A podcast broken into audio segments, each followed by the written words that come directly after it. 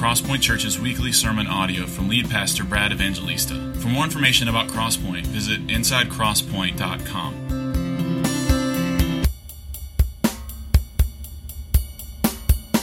Amen. All right. Well, if you have a Bible, let's go. Matthew chapter 5 is where we are this morning as we're working our way through the Sermon on the Mount, the most famous of all sermons. Certainly, uh, some of the most popular portions of Scripture, and at times the most misunderstood and misapplied. And we find ourselves in verses 21 through 26 this morning. So if you have a Bible, uh, get to that. And if you don't have a Bible, you can find a Bible in the chair in front of you.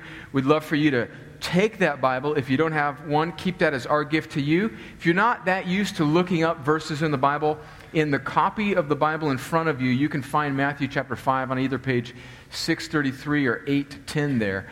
Um, we'd love for you to follow along. Although we're going to have the scriptures up on the screen, I think it'd be really helpful for you. I say this often, I know uh, just for you guys that have been here for a while know this, but I say this for the benefit of people that might be newer. I, I just, in fact, maybe those of you that have been around forever and you're just not used to looking at your Bible, I just think you'd be really helped if you got into the habit of looking at the Bible yourself. It's God's Word, and um, it is, it is uh, living and acti- active and alive, and I'd love for you to become just more familiar with looking at it yourself. So, um, have you noticed, before we get into the text, that I think uh, we just sort of all understand that oftentimes what we think is the issue isn't really the issue?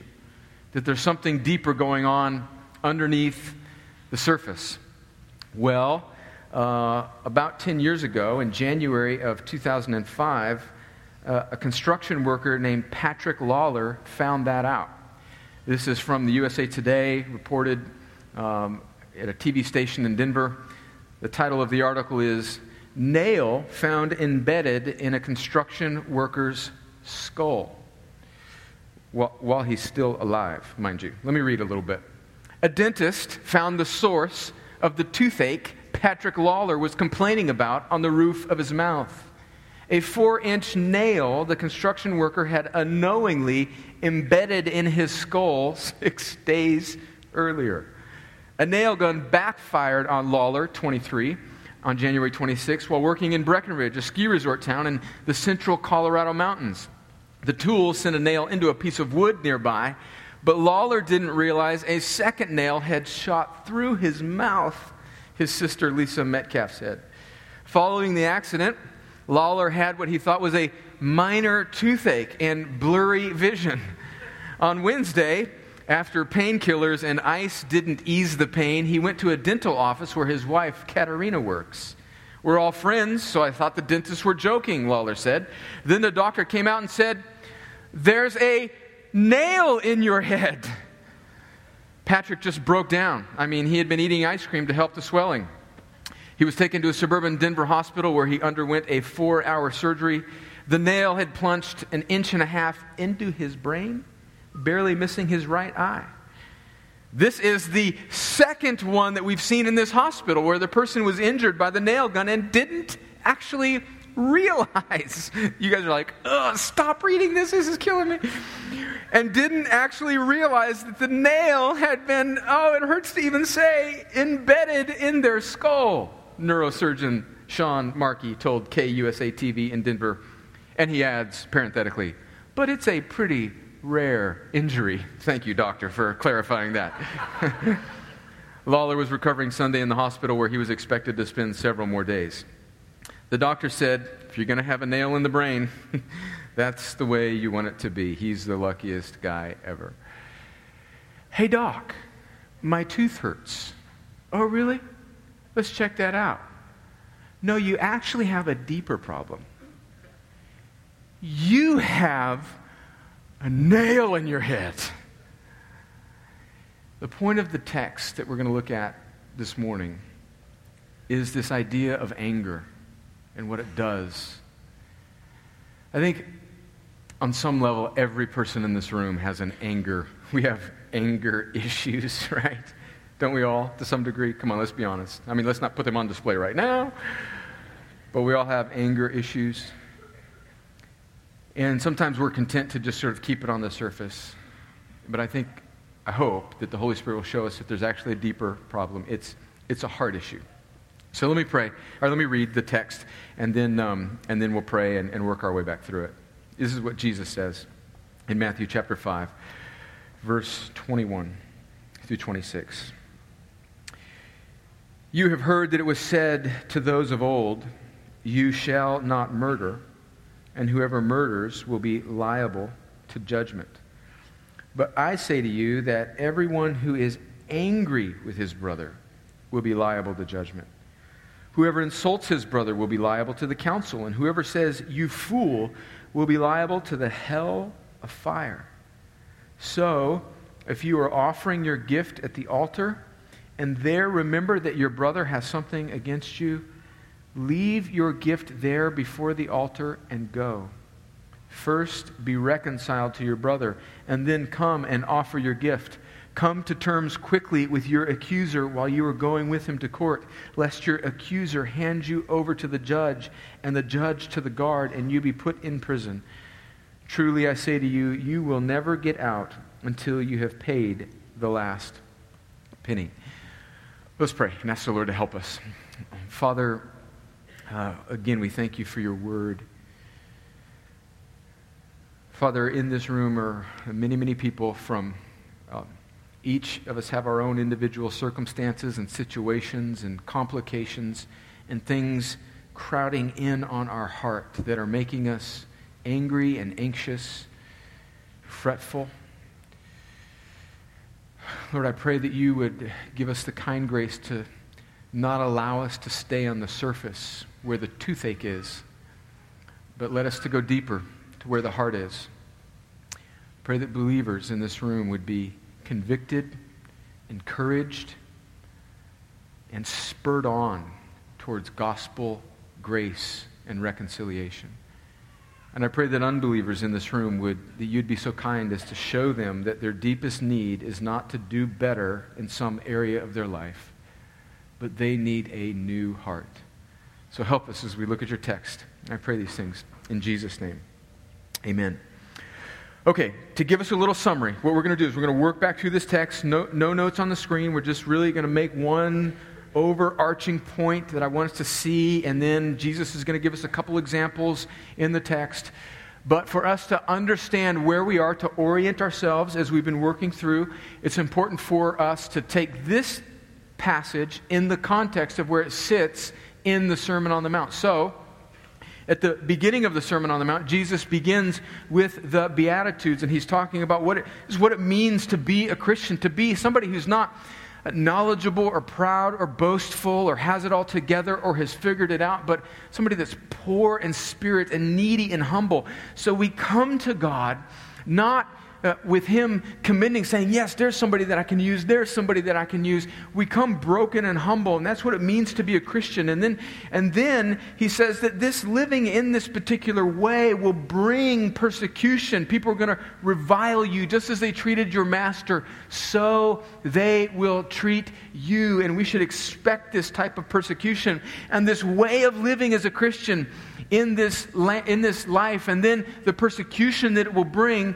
will then produce in us an opportunity to be salt and light. So Christians are to be people that are humbly but yet courageously pursuing righteousness. And he says that we're salt and light in this earth. And then that moved Jesus into this discussion about how he relates to the Old Testament. So he's coming and he's teaching, and he's saying many things that are causing the religious leaders of the day to take issue with what he said. And they think that he is contradicting the Old Testament law, when in actuality, Jesus wasn't coming to destroy or do away with the Old Testament. He was coming to deepen it. And remember, we talked about last week that Jesus establishes, he sets down this truth that the whole Old Testament was really speaking about him. So the prophets in the Old Testament are speaking about him and all of these types and shadows in the Old Testament. These wonderful figures like Moses, who's this great deliverer who delivers God's people through the Red Sea from the Egyptian captivity, is just a kind of pre prefigure, a shadow, a pre runner of Christ. Because our real issue is not political uh, captivity, whether it's Egypt or Rome or you know Republicans or Democrats or whatever thing that's bothering us at the moment. Our real issue is our captivity to sin and the tyranny of the soul that has wrecked all of us. And so Moses and what's happening in the Old Testament is kind of picture of the true deliverer Jesus that will come.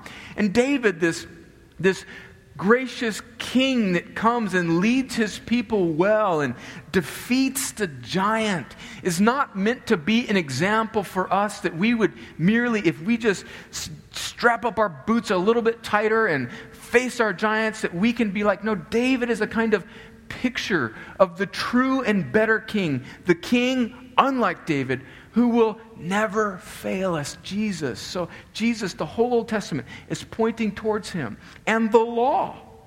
And this is, this is really going to come to bear on the rest of chapter 5.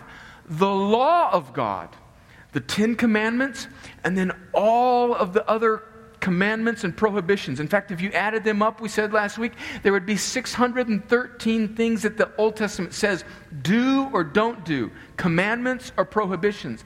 And Jesus makes the point that all of that law is really pointing towards Him, and He has come not to do away with it, but to fulfill it. And we talked about how important it is to understand the nuances of the law, that there were many laws especially laws about ceremonial cleanness and the sacrificial system and dietary laws and fabrics that you could wear that were temporary laws that were meant to kind of fence off Israel as an Old Testament people so that God would make them distinct from the world so that he could let his light shine in this one nation. And all of these laws were temporary laws that were given to mark off these people, but they couldn't really fulfill them perfectly. And then Jesus comes, and he is the one true Israelite. He's the one true Jew, the only one who's ever fulfilled all of this law perfectly.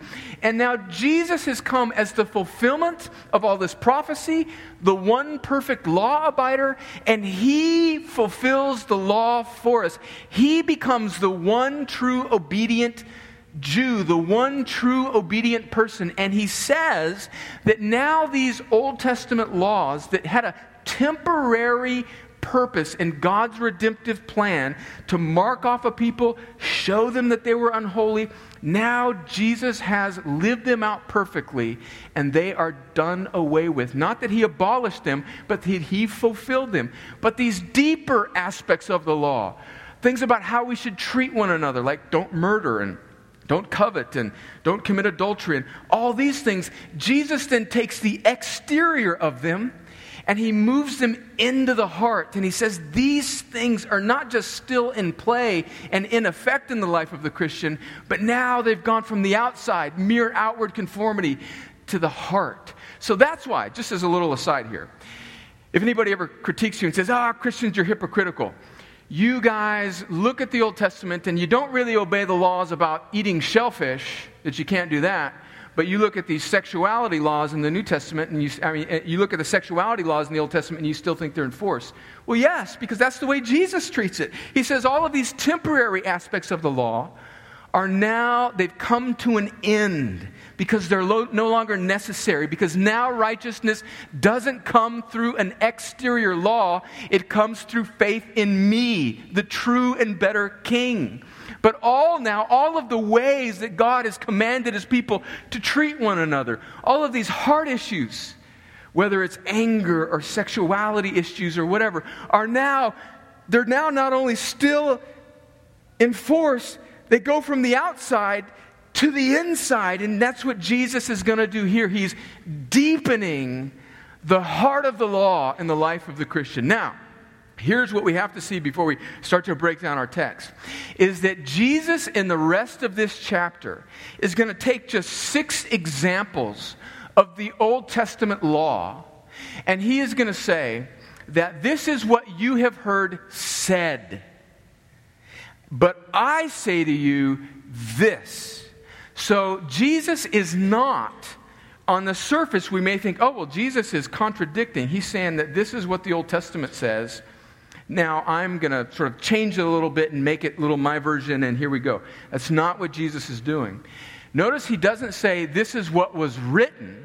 He says, this is what was said. Because what's happening is the Old Testament uh, Pharisees and scribes and leaders that were still the, the, the, teachers of God's law in the Old Testament period, and really we're still in this Old Covenant era where Jesus is in Matthew chapter 5 because he hasn't uh, done his work on the cross yet. They would take the law of God and they would put their own, often warped, false interpretation on it to sort of make themselves feel more righteous. And so, what Jesus is going to be dismantling is not the law itself. He's going to want to deepen that. He's going to be dismantling their, un, uh, their wrong interpretation of the law. So, then, let's look again at our text in verse 21. And what we have to understand before we can even really understand verses 21 through 26 I think we have to understand the verse before it, right? Jesus says, and we ended on this last week, For I tell you that unless your righteousness exceeds that of the scribes and the Pharisees, you will never enter the kingdom of heaven. So, what is Jesus saying? We ended this with, with this last week. Jesus is saying that, that now righteousness is not a matter of exterior conformity, but it's an issue of the heart. How can we, if, if entrance into heaven, listen to this if entrance into heaven now depends on us being more righteous than the most outwardly righteous people on the planet at that time, what hope do we have? The hope is is that Jesus is saying that what you need is not exterior conformity.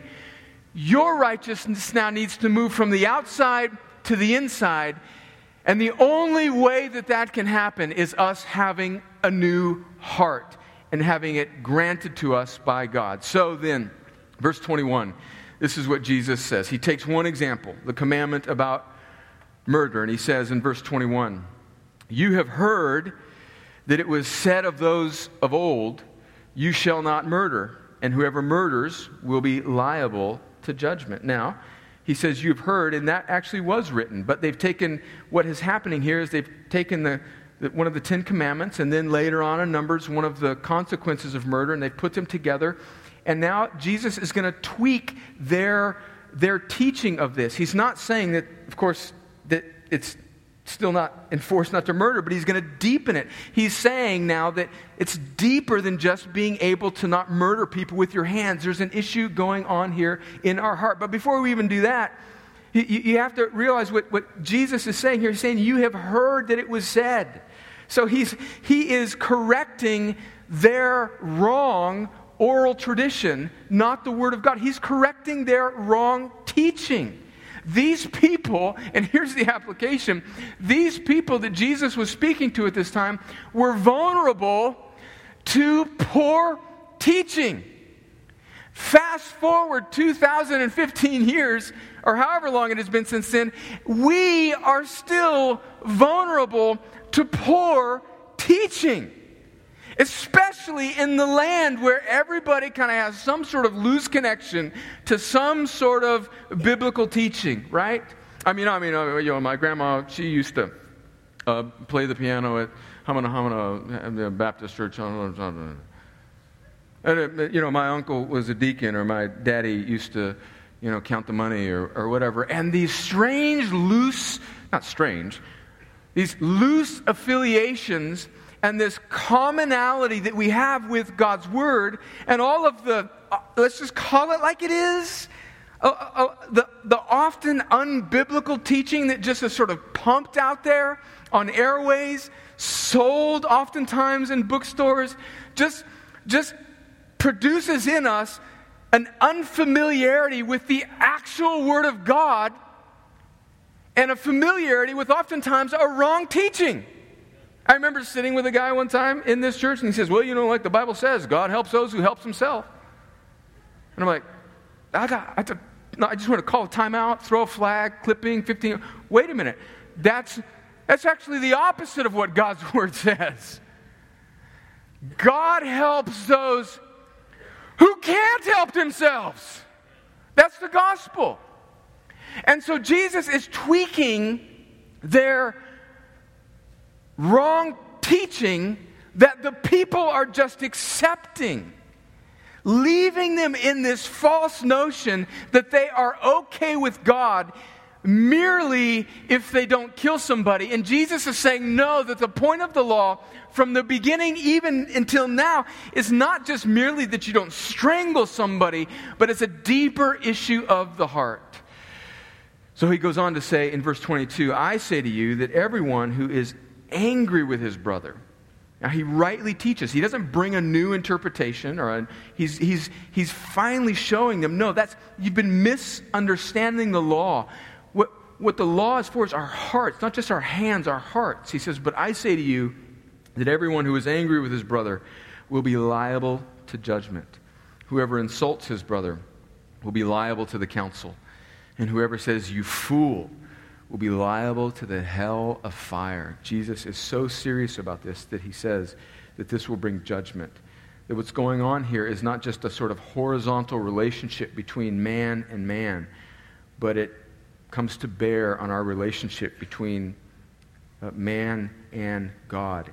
And it's very significant at the beginning of verse 22 that Jesus says, I say to you. That would have been scandalous. That certainly caused the Pharisees to grit their teeth. By saying, I say to you, he is assuming authority. It's Jesus' subversive but clear way of saying to these people, I am no mere teacher, I am God. And you think about even our culture today, we think about people that will accept somebody that says, you know, hey, I believe in God, or he's a God fearing man. In fact, you even see, I think you see it really played out in like um, sports personalities. Uh, it's okay if a sports personality publicly uh, kind of alludes to their belief in God or something kind of sort of very shallow and vanilla, like you know, the man upstairs at, the, at an interview at the end of a game, you know, well, you just want to thank God. But the moment that the name of Jesus, the, the second person of the Trinity, God in the flesh, is brought in, there's a specificity that, that, that an authority that the world reacts negatively to. And Jesus is here claiming that authority. He says, But I say to you, that everyone who's not just doesn't commit murder, but everyone who has these murderous thoughts in their heart, who's angry with their brother, is liable to judgment and ultimately liable to the hell of fire. So, what's Jesus' point before we look at two examples in, 20, in verses 23 through 26? What is Jesus' point? Jesus' point is simply this that he has not come to do away with the heart of the law, but he's come to deepen it. The point of the law was never mere exterior conformity, but interior transformation. So in Galatians chapter 3, the Apostle Paul says something really, really significant. He says, This Old Testament, this law, was meant to be like a guardian or a tutor. It was meant to be like a schoolmaster that would lead God's people to Christ. And how does it lead us as we read the Bible, as we read the Old Testament, as we read these admonitions? It's meant to produce in us not this thing, not this sense that, yes, I haven't murdered anybody today, so I must be okay with God. It's meant to go from the outside of us, not to just settle with the fact that, oh, there's a toothache and I can just sort of take medicine and be okay. It's no, that what's behind this law is this heart that the law is getting at, that Jesus now, now exemplifies and draws out. And it's meant to bring us to this point where we realize my heart is the real problem. And there's no way that I can rightly have my heart aligned with God and people around me unless God transforms me. That's the point that Jesus is trying to bring out of the whole Old Testament and that he's trying to teach these people is that just because you have a toothache that you can manage is not the issue. The issue is your heart that is sick. This has been the plan from the beginning of time. We see in God's redemptive plan, He creates everything that is. And as the pinnacle of creation, Adam and Eve, they fall in Genesis chapter 3. A lot of times people talk about how bad things are nowadays. They have been bad since Genesis 3. It's been getting just progressively worse. And then Jesus comes and he establishes a, a, like a beachhead of his kingdom, and his kingdom is getting better and better, and, and the, the kingdom of this world is getting worse and worse and worse. And what happens in Genesis 3 is that humanity doesn't just have a toothache, a death nail is driven into the heart of all mankind. And here's how Paul in the New Testament interprets what happens in the fall in the garden. He says in Romans chapter 5 that just as sin came into the world through one man, death entered through sin. And then death spread to all men because all sinned. So, what that's saying is, is that Adam is a kind of like representative head of all of humanity. He's like the, the, he's like the spigot of the fountain of humanity. And he rebelled against God.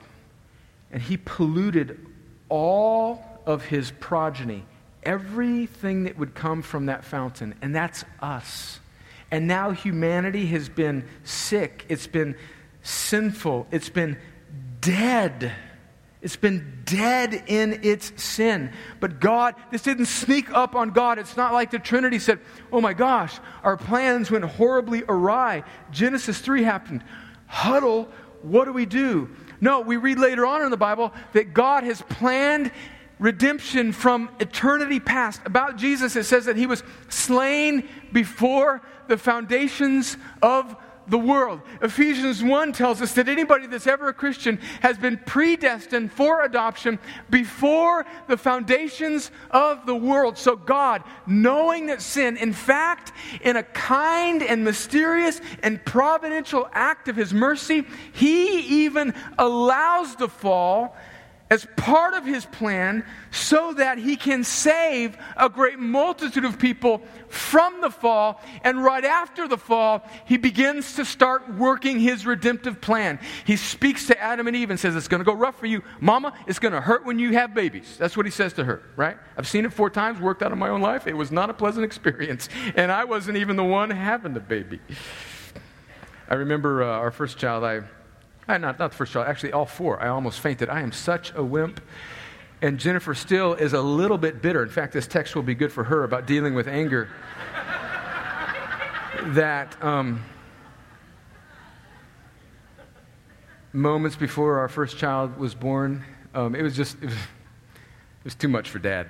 And I was about as white as this sheet of paper, and um, this sweet, sweet nurse over at Doctor's Hospital just started to fawn over me and said, Oh, honey, child, you need to sit down. Brought me orange juice and like some candy, and because it was really hard on me, you know? Where was I going with that? Um,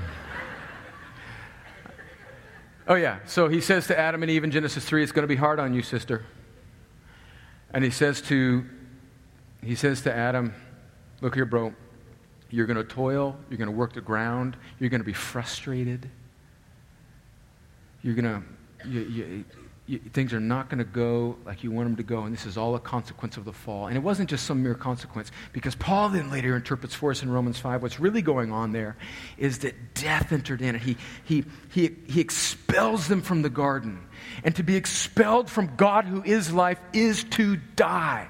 Now, Adam and Eve were still physically alive, but they were spiritually dead, cut off from Him. But God doesn't leave them without hope. Now He turns His eyes on that little sly serpent who's, who's personifying Satan, and He says to that serpent that there's coming a day when the seed of this woman will crush your head. And that's just not talking about one of the Old Testament cats like Abraham or Moses. It's talking ultimately about the seed of the woman, Jesus, the God who becomes man, who will one day, as Romans 16 says, put his put his heel on the head of the serpent and crush him under our feet. And that happens on the cross, right? And so the gospel is being preached there. But now God then begins this Old Testament plan of redemption where he raises up a people and he makes them distinct and he gives them this law. And all of it is pointing towards Jesus because what God is concerned about is fellowship and relationship. He doesn't want mere external conformity, He wants His people's hearts. And now Jesus has come. And he has obeyed the law that was there to show us that our hearts were wicked, and he's obeyed it for us. And now, what Jesus is saying to us is he is saying, I am the fulfillment of what all of these prophets have been saying. In fact, we read it last week in Jeremiah 31 and Ezekiel 36, these great promises in the Old Testament, where the promise of the gospel is that God will one day take out our dead hearts of stone and give us a new heart. Friends, that is the great hope of the gospel. And Jesus is saying here that now to be one of his people is not mere external conformity, but internal transformation. The point has always been the heart. That's Jesus' point.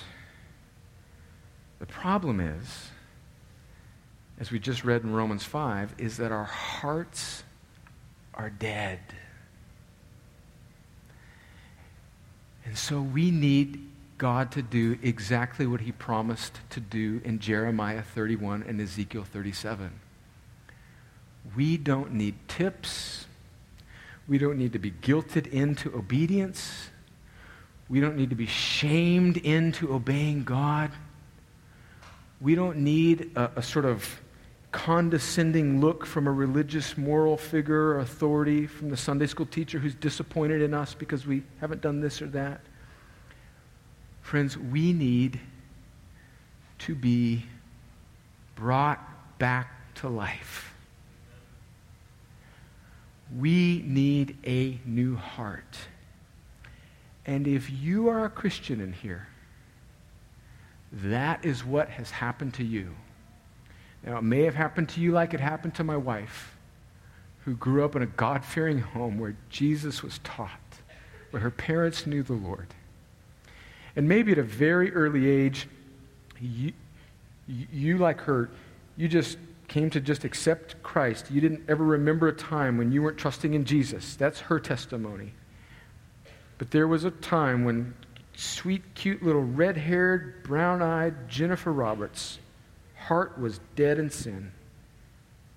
And praise God that her testimony is at a very young age that she can't even remember it was brought to life and she trusted in Christ.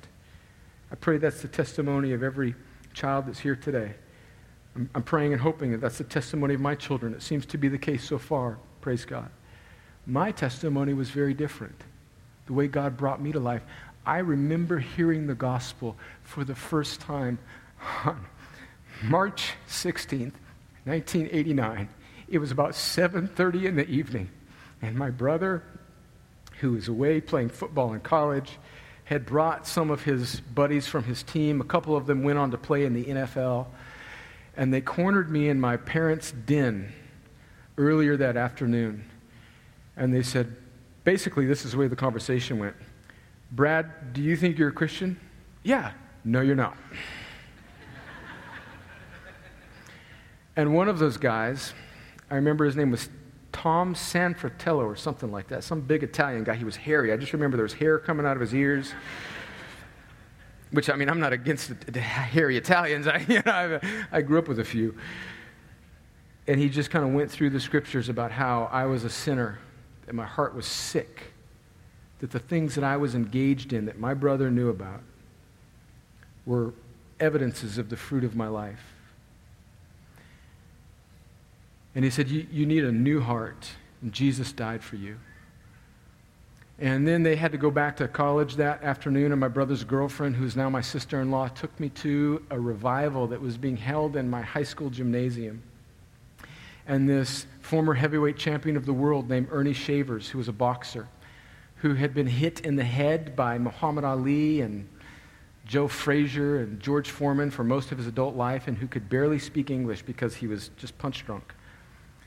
It was the first time I ever heard the gospel publicly proclaimed. And I responded to his message and prayed to trust in Christ. Now, whether or not I was truly born again at that moment, I don't know, but I know that that was the beginning of the birth canal of the Holy Spirit in my life. And I became a Christian either that night or sometime shortly after. God took, listen to this. The message was not do better, the message was you are dead. Your problem isn't anger or lust. Your problem is much deeper than that. Your problem is your heart and it's dead.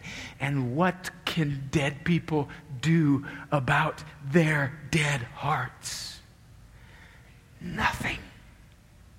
They are completely dependent on the sovereign grace of God to do what he promised to do in the Old Testament in Jeremiah 31, Ezekiel 36, to do heart surgery, to open up our chest, take out that dead heart of stone, throw it away, and everything that plagued it, and put in a new heart that now is alive that now is tuned into not the ways of the world, but to His ways, so that it will beat and love and live in ever increasing obedience to Him. If you are a Christian, that is what has happened to you. That should cause you to be the humblest cat in the world, and it should cause us to be deeply worshipful, grateful, people.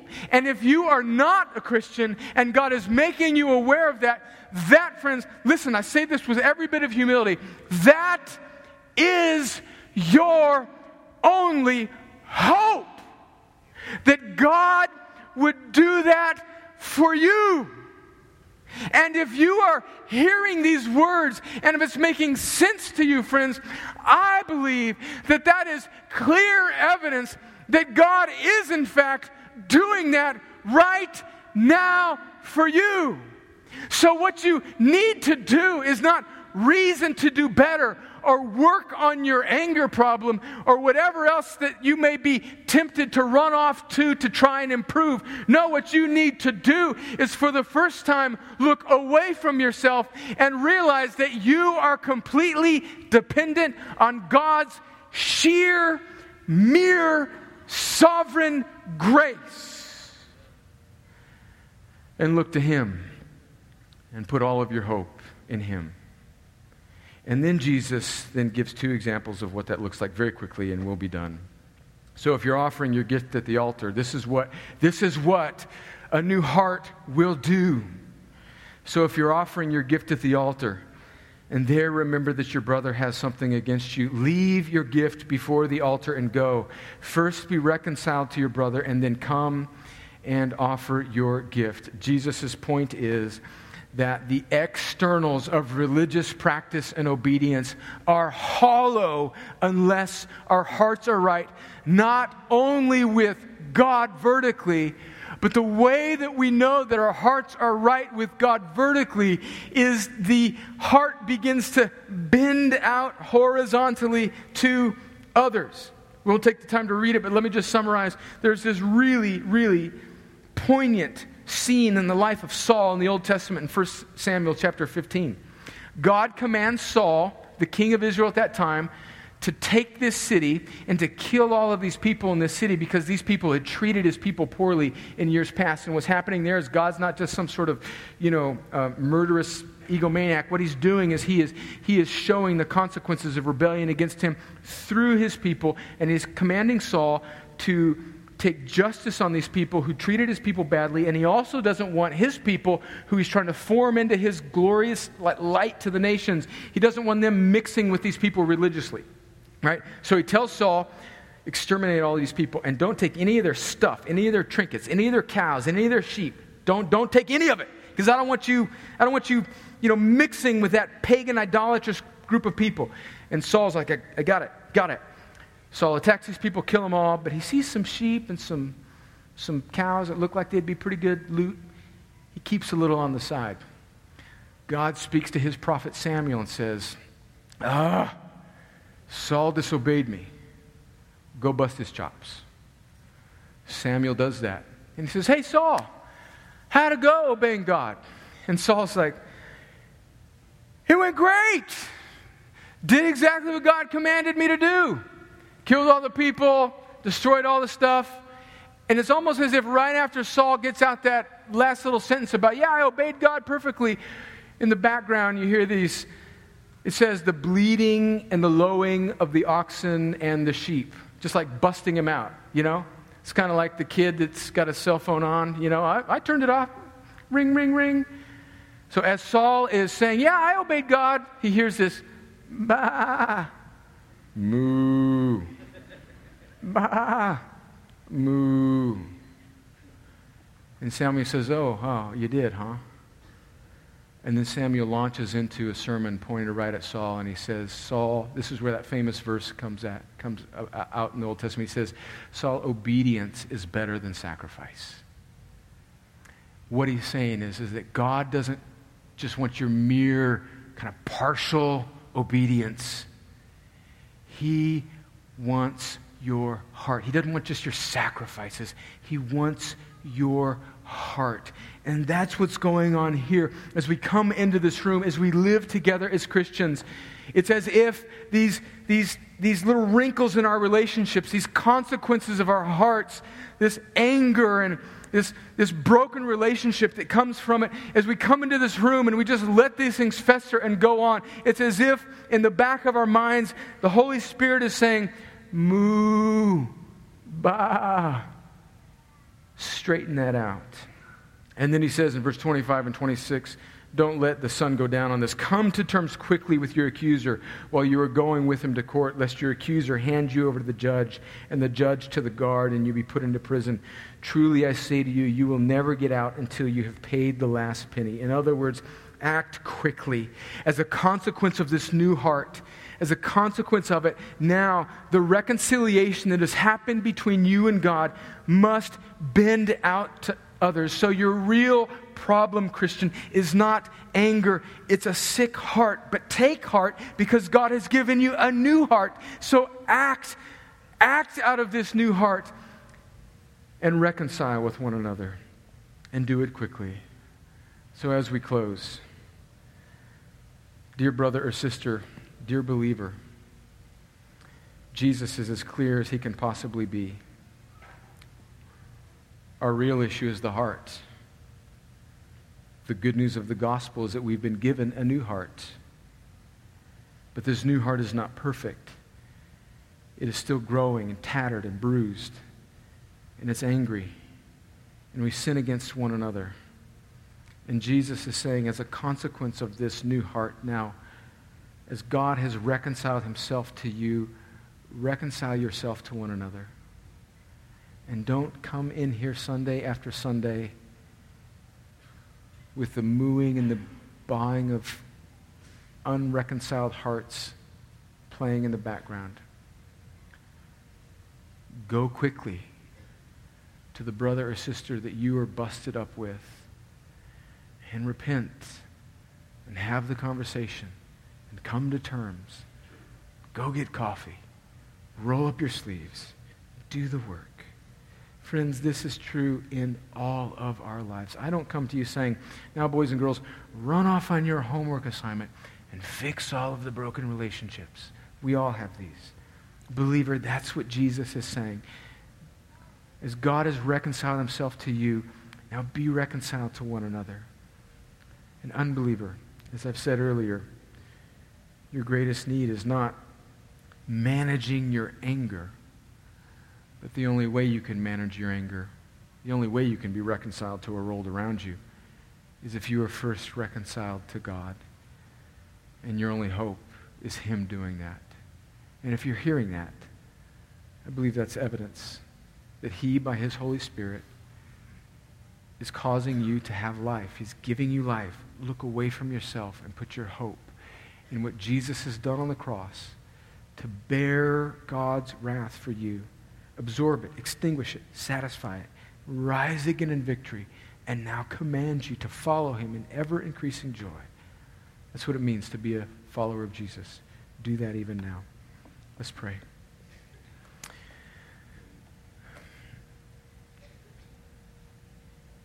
Father, as we consider these words this morning,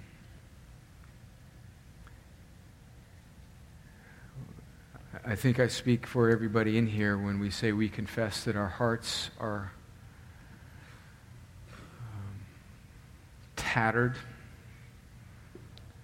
with anger, frustration. Help us not minimize that, but realize that what that is is really, at its core, murderous thoughts. Which then reminds us of our utter need for you. And if we are trusting in you, it should remind us that the only reason we are reconciled with you is because you have given us a new heart. And by your Holy Spirit, you convict us and show us that as we have been reconciled to you, you now call us to take this anger and frustration that we have with the world around us and to bend out reconciliation horizontally to those around us. Lord, I pray that the sun would not go down on this day unless there is the, until there is the initiation of reconciliation in relationships, even in this room, that are just busted up and tense and separated and frustrated and angry. God, would you do that? Would you do that in my life? And would you do that in the life of my brothers and sisters in this room? Lord, would you put right now, would you, would you put that, that one situation on the hearts of your people? And would you, would you magnify it and would you put in us a restlessness until we start that conversation, until we initiate reconciliation? And Lord, for my friends in this room who are not yet trusting in Christ, the instruction today is not mere anger management. The point today is that we are people whose hearts are sick and wounded, in fact, dead. And the only way that we can live like this is if you give us a new heart. So, God, would you take my friend who's in this room, who's not, who came in not believing, not putting their hope maybe thinking that they were hoping in you, but they realize they've been putting their hope in their own morality or self righteousness. God, would you dismantle that and would you turn their eyes away from themselves so that they, for the first time, see Jesus, the one, the only one who's lived right, who bore the weight of our punishment, and who rose again in victory. God, would they put their hope in him? And as we sing these songs and as we come around this table, if we're believers in Jesus, as we come around this table to take this bread and this juice that represents Jesus' work on the cross, his body that was broken, his blood that was spilled for us, God, would you, would you do something beyond just soothe the toothache of our anger? Would you extract the nail from our hearts? and reconcile us to one another. And I pray that you do this for the glory of your name and for the good of your people.